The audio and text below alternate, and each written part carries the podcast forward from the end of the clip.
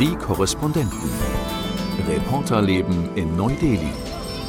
Es ist unfassbar spannend. Ich würde am liebsten alle hier retten. Wenn ich in die kleinen dunklen Augen schaue. Ein Podcast von NDR Info. Hallo und Namaste, schön, dass ihr wieder dabei seid. Hier sind Theresa. Jakob. Und Malte. Jakob. Ähm, deinen Namen hatten wir hier, glaube ich, noch nicht, oder? Ja, das erste Mal. Äh, Ich bin sozusagen die Urlaubsvertretung für Olli, der seinen wohlverdienten Urlaub jetzt hat und mal nach Deutschland gereist ist und ich darf ihn vertreten und bin jetzt seit fünf Tagen in Delhi und ja, ist eine interessante Erfahrung auf jeden Fall bislang. Du bist Indien-Neuling, ne? Absoluter Neuling, erstes Mal Delhi, erstes Mal Indien und ja, es erzählen einem so viele, viele Dinge, bevor man nach Indien kommt. Und du bist, wenn du herkommst, denkst du, wow, du bist einfach erschlagen von allem. Also es fängt schon mit dem Verkehr an, wenn du vom Flughafen zum Hotel fährst und denkst so, okay, da gibt es zwar so Linien auf der Straße, aber es hält sich eh keiner dran. Also es ist eine Umgewöhnung zu Deutschland, auf jeden Fall. Ja, das ist ja so, die sind die entscheidenden Minuten so, wenn man vom Flughafen rausfährt Richtung Unterkunft und dann äh, hasst man es oder man liebt es eher. Welche Richtung geht's bei dir? Boah, die ganz große Frage gleich zum Anfang. Bislang eher Liebe als Hass, würde ich sagen. Es ist unfassbar spannend jetzt erstmal. Man saugt so viel auf, man braucht erstmal so eine Weile, um alles irgendwie so setzen zu lassen. Aber bislang würde ich eher sagen, mehr Liebe als Hass. Also das, was man so an teilweise auch in Gruselgeschichten vorher gehört hat, um Gottes Willen Delhi und äh, so. Bisher nehme ich es nicht so wahr, sondern ich bin eigentlich relativ entspannt, Ruhe so in mir. Also dieser, dieser Trubel ist noch nicht so ansteckend. Da bin ich auch selbst von mir so ein bisschen überrascht. Malte, die Frage hatte ich dir, glaube ich, gar nicht gestellt, ne? Nee, hattest du nicht. Ich hatte aber insofern vereinfachte Bedingungen, als ich äh, nachts um halb zwei angekommen bin und es deshalb alles ganz ruhig war, als ich hier reingefahren bin. Also die Frage stellte sich mir nicht. Die stellte sich dann nach ein paar Tagen und da ich dazu neige, manche Dinge persönlich zu nehmen, habe ich diesem Land gleich übel genommen, dass es alle Viren und Bakterien, die es hat, innerhalb von Tagen auf mich geworfen hat, um mich erst mit dem üblichen Delhi Belly, also mit Magenbeschwerden außer Kraft zu setzen und obendrauf noch eine Erkältung zu legen mit Halsschmerzen, wie ich sie in meinem Leben noch nicht hatte. Das fand ich jetzt eher so suboptimal und äh, habe das diesem Land auch persönlich übel genommen.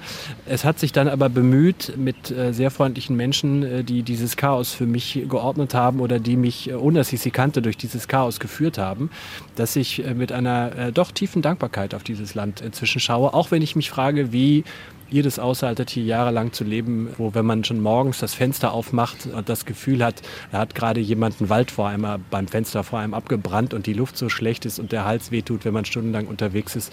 Aber es, es ist äh, genau diese Dröhnung, die es dann doch spannend macht. Und wenn man ein Ablaufdatum hat wie ich, kann man das ja auch alles voll auskosten, genießen und sich denken, naja, in sechs Wochen kann sich der Hals wieder erholen. Das wärmt jetzt mein Herz. Und ich glaube, dir habe ich die Frage auch noch nicht gestellt, Theresa, aber ich glaube, bei dir kenne ich die Antwort, ne? Ist das so, Peter? Was glaubst du, was die Antwort ist? Naja, du bist ja so richtig eingetaucht in alles. Gestern Abend haben wir dich abgesetzt in deiner Hut, wie du sie nennst. Und das ist schon, das ist schon richtig Delhi, ne? Das ist schon nicht irgendwie so Ausländerviertel, bessere Leuteviertel, sondern das ist anders, ne? Auf jeden Fall. Old Rajendra Nagar heißt das Viertel und das ist ziemlich chaotisch. Da leben sehr, sehr viele Menschen auf sehr engem Raum, sehr viele Hunde und sehr viele Leute, die nachts noch irgendwie Krach machen. Gestern war um Mitternacht noch irgendein Trommelkonzert direkt bei mir vor der Haustür. Ja, manche Leute hassen es. Ich liebe es die meiste Zeit, aber ich muss auch sagen, nach einem langen Tag hier im, im Studio, wenn ich dann nach Hause komme und von 3000 Hunden angebellt werde und von 10 Rikscha-Fahrern gleichzeitig angehupt werde, dann nervt es mich schon manchmal. Also so eindeutig ist meine Antwort auch nicht. Okay, aber dafür sitzen wir jetzt auf unserer entspannten Dachterrasse, um mal einen kurzen Zwischenstand beim Wetter zu geben, bei immer noch extrem angenehmem Wetter. Es hat jetzt vielleicht so eher 26, 27 Grad und wir sitzen im Schatten, aber kein Vergleich zum letzten Jahr. Letztes Jahr hatte es schon die erste Hitzewelle um die Zeit. Die hat es noch nicht. Die hat es wohl vor zwei Wochen mal in Mumbai gegeben mit Temperaturen bis zu 40 Grad, aber Nordindien bleibt anscheinend zumindest in diesen Wochen von Extremwetter verschont. Was es hier gibt, gerade in Indien, ein harter Schwenk, ist ein politisches Thema. Wir waren, Theresa, gestern Abend bei einer Veranstaltung. Das war der Nationalfeiertag. Da hatte die Botschaft von Bangladesch, die High Commission von Bangladesch, zum Feier eingeladen. Es waren nur so zwei Stunden, aber mit vielen Leuten, Diplomatinnen und Diplomaten, Eminenzen oder irgendwie, wie Sie gesagt haben, also herausragenden Persönlichkeiten. Und wir durften da auch hin. Und da war ein Thema, vor allen Dingen unter westlichen Diplomatinnen und Diplomaten, Raul Gandhi. Also das ist etwas, was uns jetzt seit Tagen hier auch bewegt. Wer will erzählen, wer Raul Gandhi ist? Raul Gandhi, Urenkel des ersten indischen Premierministers von äh, Nehru. Seine Großmutter Indira Gandhi war ja auch nicht ganz unwichtig in diesem Land. Sein Vater Rajiv Gandhi, ebenfalls Premierminister. Also da ist eine ganze eine ganze, naja, wie soll man sagen, also eine ganze Politikerfamilie ist da am Werk, sitzt für die Kongresspartei, die dieses Land jahrzehntelang verwaltet und geführt hat, vor. Diese Kongresspartei hat sich dann aber in Korruption quasi selbst zerfleischt und deshalb ist vom strahlenden Glanz nicht mehr viel übergeblieben, weshalb sie von den Hindu-Nationalisten der BJP und dem amtierenden Premierminister Modi abgelöst worden sind. Und diese Hindu-Nationalisten, so ist zumindest die Kritik, die man immer wieder anbringt, nutzen nun ihre neue Stärke, um alle, die ihnen auch nur im Ansatz vielleicht irgendwann einmal wieder gefährlich werden könnten, gleich aus dem Verkehr zu ziehen. Und das haben sie nun, so der Vorwurf mit Raul Gandhi auch gemacht, der im Jahr 2019 mal, Peter, da musst du mir jetzt helfen, wie genau war der Ausspruch? Also das war ähm, eine Beleidigung auf jeden Fall. Also und die steht auch außer Frage. Also hat gesagt, alle, die den Nachnamen Modi tragen, sind Kriminelle. Das hat er gesagt im Wahlkampf 2019, also vor den letzten indienweiten Wahlen. Das ist auf jeden Fall eine Aussage, ähm, die würde auch in Deutschland zu einem Skandal führen, wenn man jemanden so beschimpft, beziehungsweise wenn man Menschen mit einem bestimmten Nachnamen so beschimpft. Das Bemerkenswerte ist aber, dass wir jetzt im Jahr 2023 dazu ein Urteil bekommen haben eines Gerichts, das gesagt hat, das war eine schlimme Beleidigung, das Ganze ist strafbar und die Raul Gandhi zu einer Haftstrafe von zwei Jahren verurteilt hat. Raul Gandhi ist im Augenblick auf freiem Fuß gegen Kaution, aber es gibt diese Verurteilung zu einer Haft von zwei Jahren. Und es steht auch hier im Gesetz, dass eine Haft von zwei Jahren oder mehr dazu führt, dass ein Abgeordneter des Parlaments, und Raul Gandhi war bisher Abgeordneter der, des Unterhauses des indischen Parlaments, der Lok Sabha, dass der sein Mandat verliert. Und genau so ist es auch passiert. Raul Gandhi, der der Oppositionsführer ist, als führender Kopf auch der Kongresspartei, der hat innerhalb von 24 Stunden, nachdem dieses Urteil rauskam, seinen Sitz verloren. Und nicht nur seinen Sitz verloren, dann wurde auch noch gesagt, jetzt räumst du hier auch noch deinen Bungalow, den du hast als Abgeordneter. Man hat ihn richtig rausgeschmissen. Und das hat hier zu Protesten geführt. Ne? Also sowohl auf den Straßen als auch im Parlament selber. Also ich weiß nicht, ist es jetzt zwei Tage her, dass Oppositionspolitiker komplett in Schwarz gekleidet kamen und halt auch gesagt haben, das ist ein richtig schlechtes Zeichen für unsere Demokratie. Hier entfacht gerade echt ein großer Streit, wenn man das so sagen möchte, darüber, was das eigentlich für die Demokratie bedeutet, dass jetzt ein führender, der führende Oppositionspolitiker so, naja, beiseite geräumt wird. Ich habe heute gerade das Wort Lawfare gelernt. Das ist ein, eine Mixtur zwischen Warfare, also Kriegsführung, und Law. Das ist etwas, was Kritiker eben auch der BJP hier vorwerfen, dass sie die Gerichte ihre Arbeit machen lassen, ja, und sagen können, da haben wir nichts mit zu tun. Das ist die Justiz. Aber gleichzeitig bleibt so ein komischer Nachgeschmack, dass so ein prominenter Politiker vier Jahre nachdem er etwas gesagt hat, plötzlich als er eben auch ohnehin in der Kritik stand, weil er die Modi-Regierung im Ausland kritisiert hat, als er in London war jüngst, weil er eben den Kongress anführt vor den nächsten Wahlen, den nächsten landesweiten Wahlen nächstes Jahr 2024 und dass er in so einem Moment dann durch so ein Urteil, das auch gerade zwei Jahre Haft umfasst, aus dem Parlament gekickt wird. Und das war das, was die Diplomatinnen und Diplomaten gestern Abend auch angesprochen haben. Man hat gemerkt, dass das ein ganz ungutes Gefühl hinterlässt, nämlich dass die Justiz hier ein Urteil vollstreckt, das der Regierung zu Pass kommt, um jemanden, der unliebsam ist, um einen Oppositionellen, um einen Oppositionspolitiker auszuschalten. Also mich beschleicht dann immer so ein bisschen ein ungutes Gefühl. Das ist auch das, was ich von äh, Indern zurückgespielt bekomme, die dann sagen, naja, dann seid ihr Westler wieder in eurem Element. Da setzt ihr euch auf eure Dachterrasse in einen Korbstuhl, lehnt euch zurück und erklärt uns mal eben kurz wieder, wie die Welt funktioniert. Die sagen, wir sind hier eine Demokratie, wir haben hier ein Justizsystem, an dem ihr nicht allzu viel rummäkeln könnt. Äh, wenn das nun mal jetzt vier Jahre gedauert hat, dann hat es vier Jahre gedauert und es gibt ja noch zwei weitere Stufen, in der Revision eingelegt werden kann, wo das Ganze wieder gekippt werden kann. Und die dann gleich automatisch in so eine Art Verteidigungshaltung reingehen. Und einer hatte, äh, war sogar so gut informiert, der sagte, naja, wenn ihr euch jetzt hier gerade so aufpolstert, dann überlegt doch mal kurz, was ihr in Deutschland gemacht habt. Ihr habt gerade das Wahlrecht in Deutschland geändert mit dem Effekt, dass ihr zwei Oppositionsparteien aus dem Parlament rauskegeln könntet. Ist das denn die feine englische Art? Und müssen sich jetzt die indischen Kollegen auf der Dachterrasse in Berlin, das können sie im Moment nicht, weil es zu kalt ist, aber zumindest in der Bar darunter beim Cocktail elegant zurücklehnen und in ihrem Podcast die Frage stellen, ob Deutschland eigentlich noch eine Demokratie ist ich will das jetzt hier gar nicht runterspielen, was mit äh, Raul Gandhi passiert. Ich finde es persönlich alarmierend, was da abläuft. Ich will nur gerade mal spiegeln, dass auch gleich so ein Reflex hier natürlich eintritt, wenn das Ausland gleich wieder besorgt ist, dass man sich ungern äh, vom Ausland irgendwas sagen lassen will. Ich glaube, das ist ein grundsätzliches Problem oder das ist eine grundsätzliche Haltung hier. In Indien ist man sehr, sehr empfindlich wenn es darum geht, dass das äh, Ausland, gerade dass der Westen, Urteile fällt über Indien, Dinge vorschreibt etc. Das ist der alte antikoloniale Reflex. Indien hat über viele Jahrzehnte, über Jahrhunderte vorgeschrieben bekommen, was sie zu tun haben, was wo oben ist, wo unten ist, wie es geht und wie es nicht geht. Und ich glaube natürlich, auch bei sowas schwingt immer mit, dass man mit dem erhobenen Zeigefinger dasteht. Wir sind ja hier als Journalistinnen und Journalisten. Wir, wir haben keine letzten Wahrheiten. Auch wenn Olli das letzte Woche behauptet hat, dass er manchmal letzte Wahrheiten hat. Und deshalb wägen wir eben auch ab. Wir sehen auf der einen Seite dieses Belehrende, dieses Postkoloniale teilweise noch. Moralisch sind wir ganz oben, diese Haltung im Westen. Auf der anderen Seite sehen wir aber schon Probleme, die es hier in diesem Land gibt.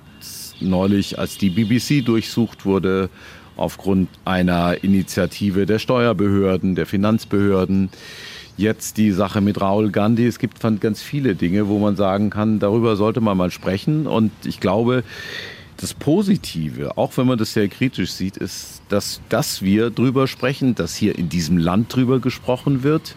Ich weiß nicht, habt ihr Kommentare mal gelesen die letzten Tage über diese Raoul Gandhi-Geschichte? Also es gibt natürlich Kommentare von allen Seiten. Was ich ganz interessant finde, ist auch so dieser Punkt, ja, wir sind hier in einem Rechtsstaat, ein Gericht hat dich, Raoul Gandhi, verurteilt. Wie kommst du jetzt dazu, quasi zu meinen, dass du über dem Gesetz stehst. Also das hatte jetzt gerade ein Minister hier sinngemäß gesagt. Und das natürlich ist da ein Punkt und Malte, ich sehe auch deinen Punkt. Wir, wir von außen äh, gucken hier und äh, erheben den Zeigefinger, aber ich sehe schon, dass es bestimmte Kriterien in einer Demokratie gibt. Und natürlich gibt es unterschiedliche Formen von Demokratie, aber wenn in der Verfassung steht, es gibt zum Beispiel das Recht auf Meinungsfreiheit oder Pressefreiheit, dann gibt es da bestimmte Maßstäbe, anhand derer man sich das anschauen kann. Und wenn das einfach nicht stimmt, dann stimmt das nicht. Und dann kann man auch als deutscher Journalist, als deutsche Journalistin hier diese Maßstäbe anlegen, egal wie es im eigenen Land gerade aussieht. Ich hatte gesehen, es gab auch sehr, sehr kritische Kommentare zu dieser Raoul Gandhi-Geschichte in Richtung der BJP. Das heißt also, wir sind hier in einer Demokratie wir sind hier in einem Land, wo Meinungen geäußert werden. Wir haben auch noch einen Meinungspluralismus in Indien. Das muss man immer sehen. Und wir müssen auch immer sehen, egal gerade auch was passiert und auch bei Sachen, bei denen wir Bauchschmerzen haben, dass hier öffentlich drüber diskutiert wird, dass es hier keine Einheitsmeinung gibt, dass Journalismus hier noch vielfältig ist, dass es Zeitschriften, Fernsehsender gibt, die regierungsnahe sind, dass es aber genug gibt, die auch noch sehr kritisch sind und die auch noch viele Menschen hier erreichen. Ja, das ist im Grunde genommen der Punkt, auf den ich eigentlich hinaus will. Ich habe ja schon gesagt, wie kritisch ich selber sehe, was, was hier passiert. Aber wir neigen halt gerne von außen uns immer gleich in Superlativen zu verhaspeln, wie kippt jetzt die größte Demokratie der Welt. Unter dem geht's ja eigentlich gar nicht mehr, damit man überhaupt Aufmerksamkeit in Deutschland für die Geschehnisse hier bekommt. Und das ist halt nur das Problem, was ich sehe, dass wir es manchmal immer gleich so hoch hängen, dass man nur noch unten durchspringen kann. Und ich habe das nach dem, was ich jetzt hier gelesen und gesehen habe, was dann in diesem Land für eine Diskussion stattgefunden hat, bin ich eigentlich gar nicht so bange, dass sich das äh, in gewisser Weise, ich will nicht sagen von selbst reguliert, aber die Checks und Balances funktionieren halt eben noch äh, einigermaßen äh, in diesem Land. Und deshalb bin ich mal sehr gespannt, wie die Inderinnen und Inder das Problem nun lösen und was sie dann am Ende im nächsten Jahr bei den Wahlen, das ist ja dann die letzte Möglichkeit, die sie haben, äh, entsprechend äh, zu wählen mit einem sehr, sehr, sehr speziellen Parteiensystem, was wir, was glaube ich jemand von außen kaum verstehen kann, wie das hier real abläuft. Muss gar nicht sagen, die Hoffnung stirbt zuletzt, sondern ich bin da eigentlich ganz guten Mutes, dass es hier, äh, dass sie das ganz gut auf die Reihe hier kriegen. Was wir jetzt gerade auch festgestellt haben, hier wird viel diskutiert, es gibt verschiedene Medien und so weiter. Diese Diskussion, die sehr kontrovers gerade geführt wird, ist ein Zeichen dafür, dass diese Demokratie lebt. Und gleichzeitig denke ich, es ist auch unsere Aufgabe als JournalistInnen hier, ein bisschen einzuordnen. Was bedeutet es eigentlich gerade, dass nächstes Jahr diese Wahlen stattfinden? In welcher Rolle befindet sich die Opposition? Wie stark ist die BJP eigentlich? Und was nämlich hier auch zum Diskurs dazugehört, ist, dass gesagt wird, naja, die Opposition hat braucht gerade irgendein Thema, um sich überhaupt wieder aufzuspielen und bemerkbar zu machen und irgendwie die BJP anzugreifen. Das sind ja alles so Dinge, ich glaube, es fällt einem leicht zu sehen, oh, da ist irgendwie ein Urteil gefällt, mit dem man selber vielleicht nicht einverstanden ist, wenn man jeden Tag in der Zeitung sieht, wie auch BJP-Politiker mit irgendwelchen Sätzen um sich werfen, die dafür nicht verurteilt werden. Was ich mich so gefragt habe, jetzt ist der Name Gandhi für mich als Indien-Neuling natürlich ein großer. Dieser Satz ist vier Jahre her, jetzt kommt jetzt diese Verurteilungen im kommenden Jahr sind Wahlen.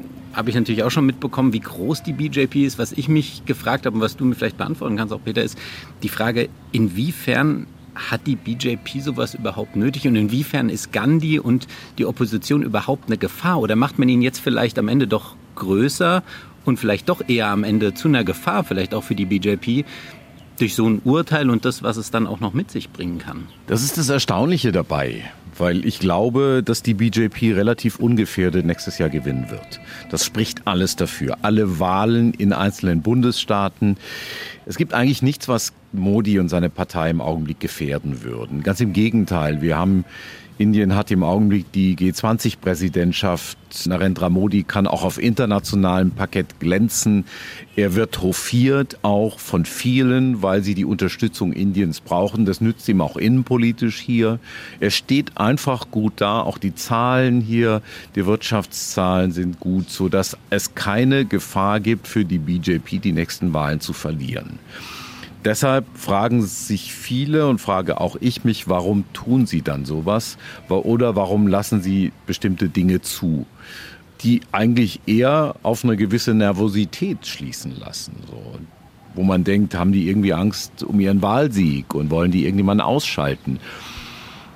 Meine persönliche Meinung ist, Raul Gandhi wirkte in den letzten Monaten, im letzten Jahr mit allem, was er tat, eigentlich wie so ein ja, ich muss es sagen, wie so ein politischer Zwerg. Wie jemand, der, der sich sehr, sehr mühte, Profil zu gewinnen. Also er trägt jetzt auch so ein Rauschebart und so wirkt irgendwie auch ganz anders als früher. Hatte irgendwelche Märsche gemacht äh, für seine Partei und viele politische Veranstaltungen und hat gewettert gegen die Regierung. Aber es schien überhaupt nicht so, als würde er mal einen Fuß auf den Boden bekommen. Als würde der Kongress, die Kongresspartei irgendwie eine Gefahr darstellen für die BJP. Deshalb, Ich weiß es einfach nicht, warum die BJP so agiert, warum sie sich so äußert. Wir haben so viele Zettel auf dem Tisch und darum müssen wir auch mal sprechen. Und zwar ist es etwas, wozu du aufgerufen hattest, gerade im letzten Podcast. Sag nochmal, worum es geht. Ja, ich habe die Frage gestellt, jeder, der hier hinkommt, äh, wird ja unmittelbar mit Armut konfrontiert, weil es eine ganz andere Gesellschaft ist wie bei uns. Und die Frage war, wie gehe ich mit Bettlern um, wie gehe ich mit Kindern um, die ich am Straßenrand sehe, wie sie unter Planen schlafen müssen mit ihren Eltern, die dann an Kreuzungen mich anhalten und die Hand aufhalten. Und da wollten wir von euch mal wissen, wie ihr denn eigentlich damit umgeht, wenn ihr damit konfrontiert werdet. Und Susanne aus der Schweiz schrieb uns zum Beispiel, sie spendet nur an Organisationen, die sie eben kennt, zum Beispiel Ärzte ohne Grenzen oder die Weißhilme in Syrien, wo sie eben weiß, äh, dass das Geld ankommt.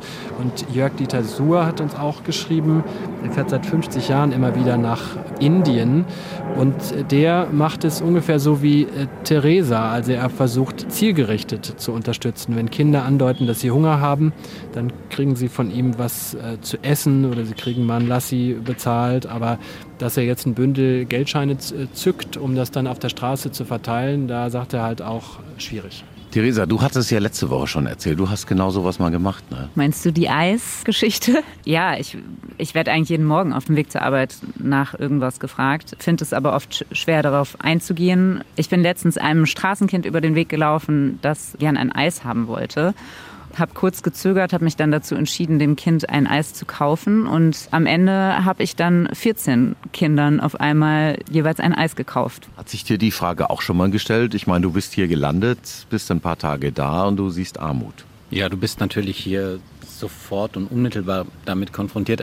Für mich so das ja, krasseste Bild, das ich so gesehen habe, ist, ich saß im Taxi und linke Hand vor ein nagelneuer Bentley und auf der rechten Seite im Stau klopfte ein, ein Kind an die Scheibe, um zu betteln. Und das hat so für mich so diese, diese Extreme auch gezeigt, die es hier gibt. Und natürlich, es zerreißt einem das Herz, wenn man irgendwie auf beiden Seiten an der Scheibe Kinder hat, die da klopfen und gleichzeitig bin ich so am Überlegen oder versuche so meine, meine deutsche Denkweise darauf anzuwenden und das funktioniert nicht so richtig. Man überlegt sich dann, okay, sind das, man hört ja immer wieder so organisierte Banden, bringt es was, wenn ich denen das jetzt was gebe? Oder wird es denen sowieso aus der Hand gerissen? Oder fördere ich damit sozusagen auch nochmal dieses System am Ende zu sagen, ah, okay, das ist lukrativ, wir schicken noch mehr Kinder auf die Straße oder Menschen mit Behinderung um was zu bekommen. Ich war vor vielen, vielen Jahren mal in Mexiko, da habe ich so gemacht, äh, da wusste ich schon, wie es dort ist und habe relativ viel Süßigkeiten vorher gekauft und habe die dann dort verteilt. Ich bin ehrlich gesagt hier noch nicht schlüssig, wie ich damit so umgehen soll. Ich glaube, diese gezielte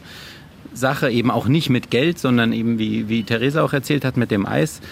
Ich glaube, das ist eine Möglichkeit und auf der anderen Seite klar, dann gibt man einem was und dann kommen 14, 15 andere. Ist eine ganz, ganz schwierige Thematik, wo ich glaube, es nicht wirklich so ein richtig oder falsch auch gibt. Aber es, ja, wie gesagt, es ist, man ist jeden Tag hier damit konfrontiert und in Teilen zerreißt es einem wirklich das Herz, wenn man so wirklich kleine Kinder sehr abgemagert sieht, die dreckig sind und auf der Straße sitzen in diesem Verkehr. Ja, ich habe hier eine Mail noch von Tammo. Tammo ist im Augenblick in Delhi und der arbeitet hier an der Universität als Professor. Und der hat relativ viel auch dazu geschrieben, eine ganz lange Mail. Und er hat auch gesagt, grundsätzlich habe ich bettelnden Kindern niemals Geld gegeben. Aus den Gründen, die er auch angesprochen hat. Es unklar ist, was damit passiert, weil es auch möglicherweise dazu führt, dass es mehr bettelnde Kinder gibt, weil es ja Anreize sind, sozusagen die Kinder betteln zu schicken. Und wer das mal erlebt hat, man steht an einer Kreuzung im Auto und dann kommen kleine Kinder, kleine Jungs, kleine Mädchen ans Auto, klopfen an die Scheibe da hat man schon Angst, dass die, wenn es grün wird, überfahren werden. Glücklicherweise geben die Leute hier sehr Acht. Aber es ist einfach, es ist, es, es zerreißt einen das Herz. Und er sagt also den Kindern etwas zu essen oder ein Spielzeug zu kaufen, das finde ich einen sehr schönen Ansatz. Aber es war mir immer ein bisschen zu kribbelig. Neulich ist mir mein Portemonnaie gestohlen worden und jetzt bin ich ein bisschen übervorsichtig. Er erzählt auch von einem Bekannten, der für eine Hilfsorganisation gespendet hat, wo man dem indischen Kind die Schulbildung bezahlen kann. Das finde ich übrigens persönlich auch einen ganz tollen Ansatz, weil es geht hier nicht nur um kurzfristige Hilfe, ums Überleben. Und ich glaube, das Überleben hier in Indien, das ist gesichert. Da gibt es sehr viel. Also die Regierung selber sagt, es muss hier niemand hungern. Die Welthungerhilfe sagt, äh, hungern vielleicht nicht, aber es gibt viel Fehlernährung. Trotzdem ist es nicht die Saalzone. Es ist nicht irgendwie ein ganz armes afrikanisches Land, wo die Menschen verhungern. Das ist Indien einfach nicht mehr. Deshalb ist Bildung, glaube ich, extrem wichtig. Und er schreibt auch ganz schön, und das würde ich gerne mal so vorlesen, grundsätzlich, er unterrichtet nämlich Philosophie. Da käme das Thema manchmal auf. Grundsätzlich sind Dinge wie Spenden oder Hilfeleistungen, wenn es nicht um Leben und Tod geht, super erogatorisch, kann das Wort auch noch nicht. Das heißt, sie sind moralisch gut, aber wir sind nicht zu ihnen verpflichtet. Allerdings kann es imperfekte Pflichten geben. Das sind Fälle, in denen wir in keinem speziellen Fall zu einer Handlung verpflichtet sind, aber uns generell um das Problem kümmern müssen. Also Klimawandel zum Beispiel. Das verpflichtet nicht dazu, im Skiurlaub auf Schneekanonen zu verzichten. Aber man muss selber entscheiden, man muss überlegen, in welchen Bereichen man weniger klimaschädlich handeln kann. Ich glaube, das, das ist jetzt so auf einer Metaebene doch sehr hilfreich, oder? Ja, als ich das gelesen habe, habe ich äh, tief in meinem Herzen gedacht, ja, danke Tamo. Also das äh, finde ich einen sehr schönen Vergleich und das hilft mir jetzt direkt an der Kreuzung immer noch nicht weiter, wenn ich in die kleinen dunklen Augen schaue. Aber es gibt mir zumindest mal na, so eine Halteleine, an der ich mich entlang hangeln kann. Das Problem ist ja auch, ich würde am liebsten alle hier retten, also alle, die darauf angewiesen sind. Selbstverständlich bin ich überhaupt nicht in der Position und kann das auch nicht mit meinem Taschengeld hier. Aber da sind einfach Emotionen und Verstand in einem extremen Kampf miteinander, würde ich sagen. Also wenn diese Kinder morgens ihre Hände und ich fahre nicht mit dem Auto, sondern ich fahre mit der Rikscha, da können die wirklich ihre Hände reinstrecken. Wenn die das machen, dann sehe ich in dem Moment keine Strukturen und ja, die, die Kinder brauchen Bildung, sondern dann sehe ich diese Augen und diese Hände und denke so, oh Gott, ich will denen all mein Hab und Gut geben so. Und ich glaube, das ist total hilfreich, sich ein paar Gedanken gemacht zu haben, mit denen man arbeiten kann. Aber diese extremen Bauchschmerzen, die ich habe, wenn ich dann mich manchmal dazu entscheide, einfach in die andere Richtung zu gucken, die gehen davon nicht weg. Wenn ihr Anregungen habt, wenn ihr Kritik habt, wenn ihr Feedback habt oder wenn ihr neue Fragen habt dazu oder neue Beiträge auch zu der einen Frage, die Malte eben gestellt hatte, wie man damit umgeht, dann schreibt uns gerne an neudeli.ndr.de, neudeli.ndr.de. Und ansonsten wünschen wir euch einfach eine gute Woche. Ciao, macht's gut. Tschüss. Tschüssi. Bis dann. ARD. Hi. Ich bin Susanne Tappe vom NDR Info Podcast Mission Klima Lösungen für die Krise. In unserer aktuellen Folge sind wir dabei, wie E-Auto-Batterien auseinandergenommen und recycelt werden. Beim norddeutschen Unternehmen Düsenfeld können 90 Prozent einer Batteriezelle quasi gerettet und wiederverwendet werden. Das heißt nicht nur Kobalt-Nickel-Recycling auf die hochpreisigen Materialien, sondern die gesamte Batterie soll im, im ganz, ganz hohen Maßstab wiederverwendet werden können. Aber was bringt das fürs Klima? Ein zweites Leben für E-Auto-Batterien. Darum geht es in der neuen Folge von Mission Klima Lösungen für die Krise. Zu finden in der ARD Audiothek.